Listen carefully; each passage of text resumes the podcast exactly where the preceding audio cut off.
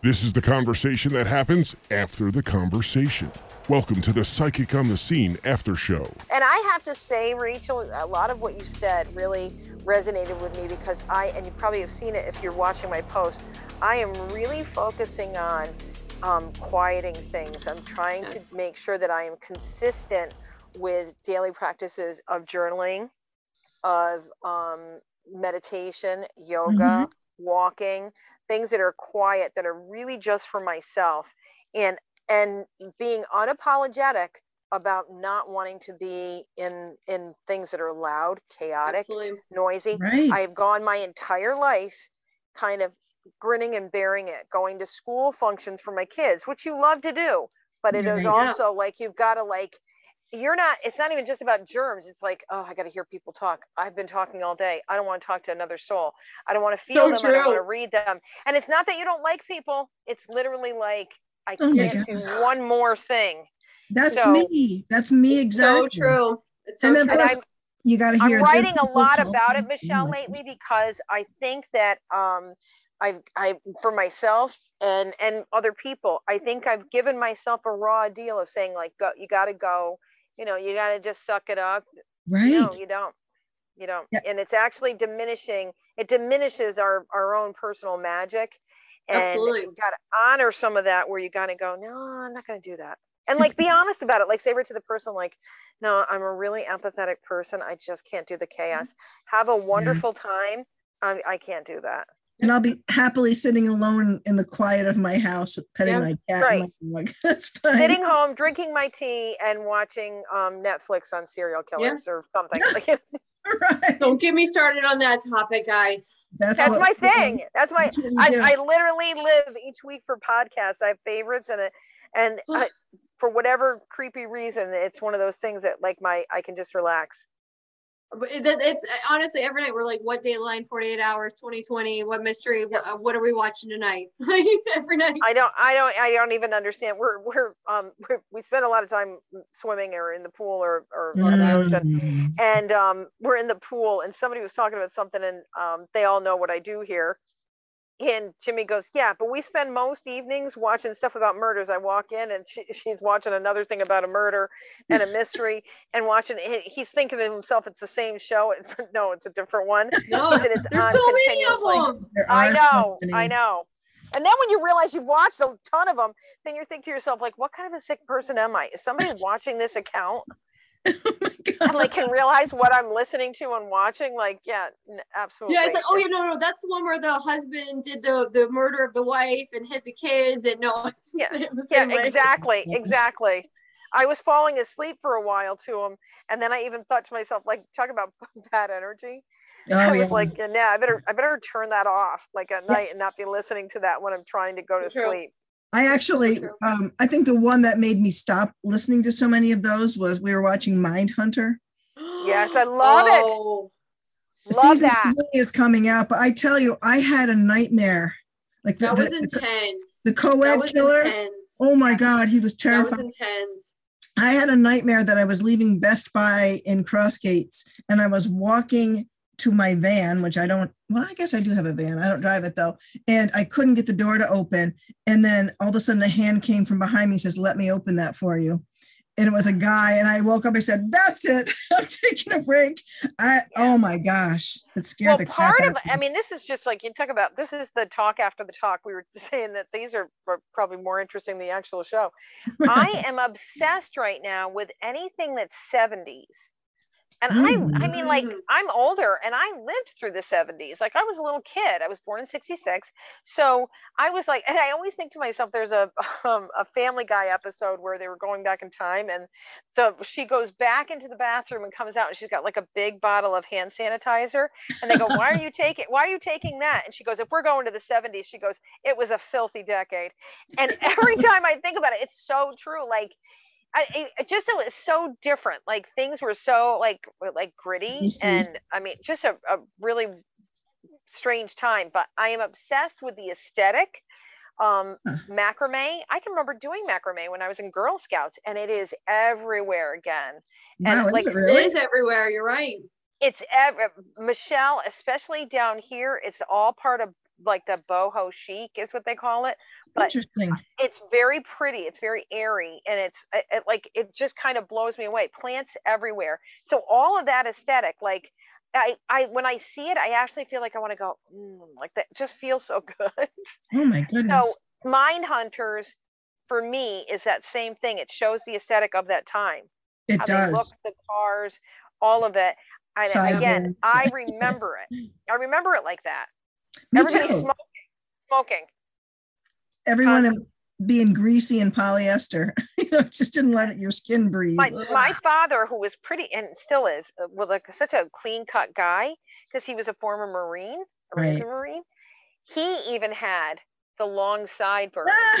Gosh. so when you see that on the show where they have like the like the wavy hair like kind of like pompadoured back a little bit and then the sideburns on the side and then you hit which i don't even know if the show has hit it yet it was 1976 and it was the bicentennial yep. everybody grew a mustache everybody grew a beard for the bicentennial They did.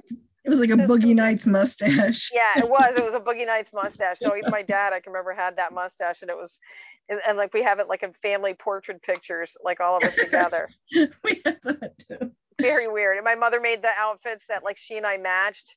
They were like, you know, the smock dresses that Oh, were all yeah. patchwork and you'd wear like Yep. a turtleneck underneath. Yeah, that was a good that was a good look for a fat oh, redheaded kid. I tell you, I like the 70s, but not the clothes. I will not go back. Yeah. Yeah, mommy, why did you hate me? That's what my kid said. Why would you dress like that? It's like we were cool. Yeah. was in style. All my stuff was hand-me-downs from the from the Anderson girls. And there was there were six people and there's six girls in that family, and they even had the shoes that look like the pilgrim buckle shoes. Yeah. so then we we actually so after you know Kelly, Kathy, and Beth weren't wearing them anymore. Then I have school pictures where I'm wearing the the you know pilgrim buckle shoes with the the shoes. yeah with the with the with the dress. Oh my gosh. So funny, but yeah. So that's that aesthetic. So yeah, it's really interesting. Anything like that to me with the um going back in history. Well, you know me, I'm always anything uh sweeping British epic like Sanditon, anything like that. Oh, You mean Bridgerton? Uh, well, Bridgerton, yes, but There's another one. Sandy. Yeah, the one. Yeah. Sanditon is on PBS. I think it's Masterpiece Theater. Ooh, I don't know that. and one. that's oh that's i think i like i don't know this season of bridgerton was much better than the first one i thought it was phenomenal and sanditon i just love it's a little less risque um but still good i mean i should I shouldn't say but still good but yeah, Yeah. anything british and i probably my guilty pleasure is uh, a little bravo tv my husband's niece is on summer house so it's the season finale tonight so we're gonna be watching Bravo. Oh wow. yeah on bravo so So you're a reality television girl. Like I usually don't get into that because it seems like it's the same drama. Well, stuff that's that's really our our at least my only reality. My husband likes all the like um Oak Island stuff and and I do have to. uh, That was interesting, especially when it first. well, Actually, Skinwalker Ranch. After we had the one fella on Oh, the yeah. show, he got us. Uh, he really got me going on that, and I watched every single episode of it. How was that? I didn't watch it. It was really good. It was fascinating because it's an area. Just what he had said to us. That it was a culmination of a lot of things. It was spirit activity, it's UFO um, activity, it is um, kind of like like I don't, like skinwalkers, like they're Yeah. they're almost like body snatchers, Yeah. and Yeah. just and they can't seem to clear it.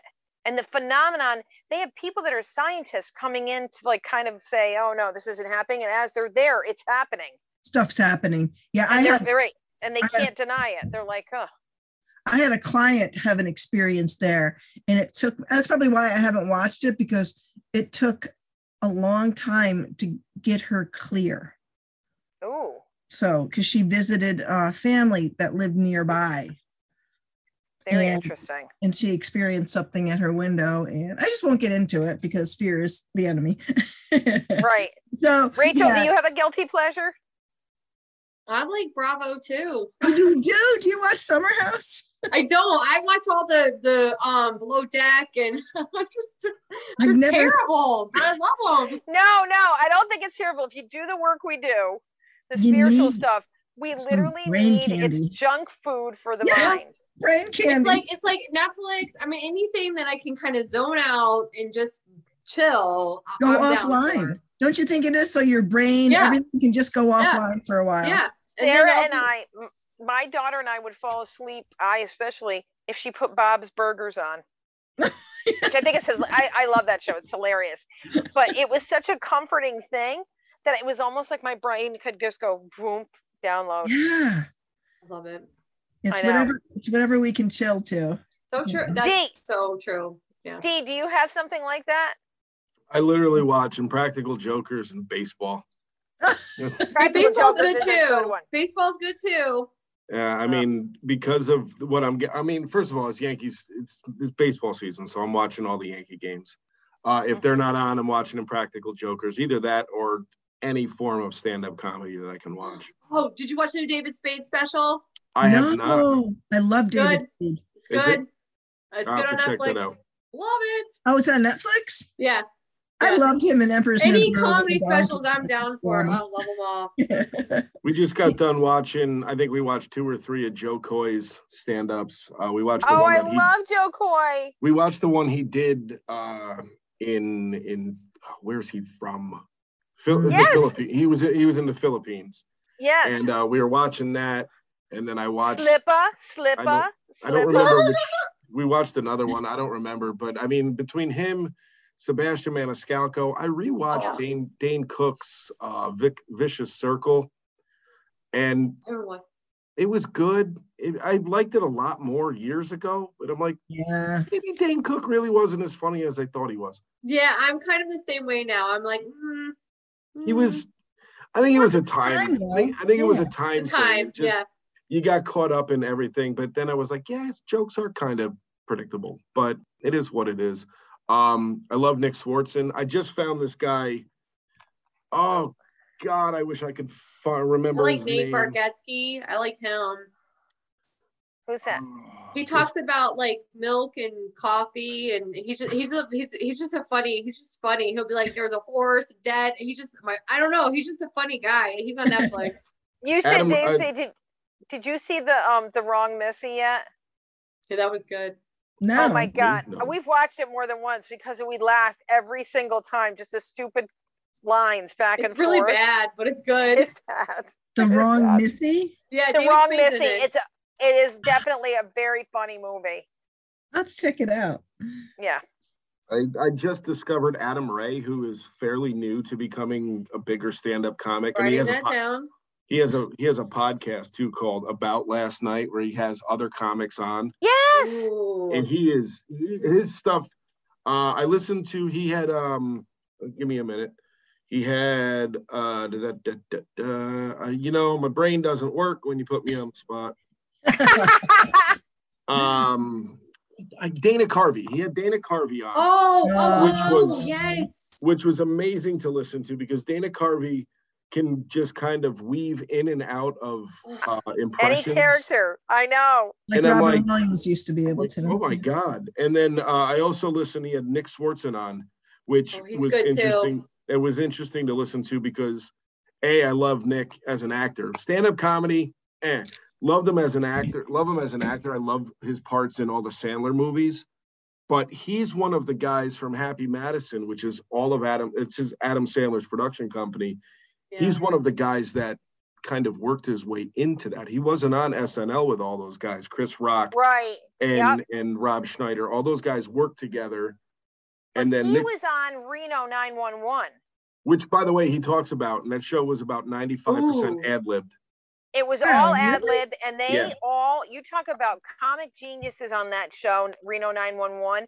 One of the funniest, like supposed to look like a reality television, and he was on that, and he was like a he he was like a I don't even know what you call him. He was always like the police were like coming up and questioning him, and he was like on roller skates, and he was like a prostitute, but he wasn't a prostitute. And then like one time he'd be like, I I have my own plane. They're like, what are you doing here? I have my own plane and I have my own island. And then, like at one of the episodes, he really did have his own plane, his own island. He was just like messing with the police all the time. So well, when he he talked about that, and he was like, they basically gave him gave him carte blanche to say whatever he wanted. So he was he goes, I just tr- tried to say the most ridiculous shit I possibly could. I don't know how they even got takes done because you can see them like like laughing Oh yeah. when they say this crazy stuff. well, he So uh, yeah.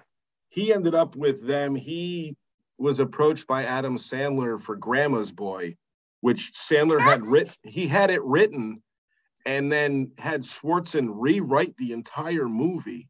So they went from like a PG 13 rating on that movie to a hard R.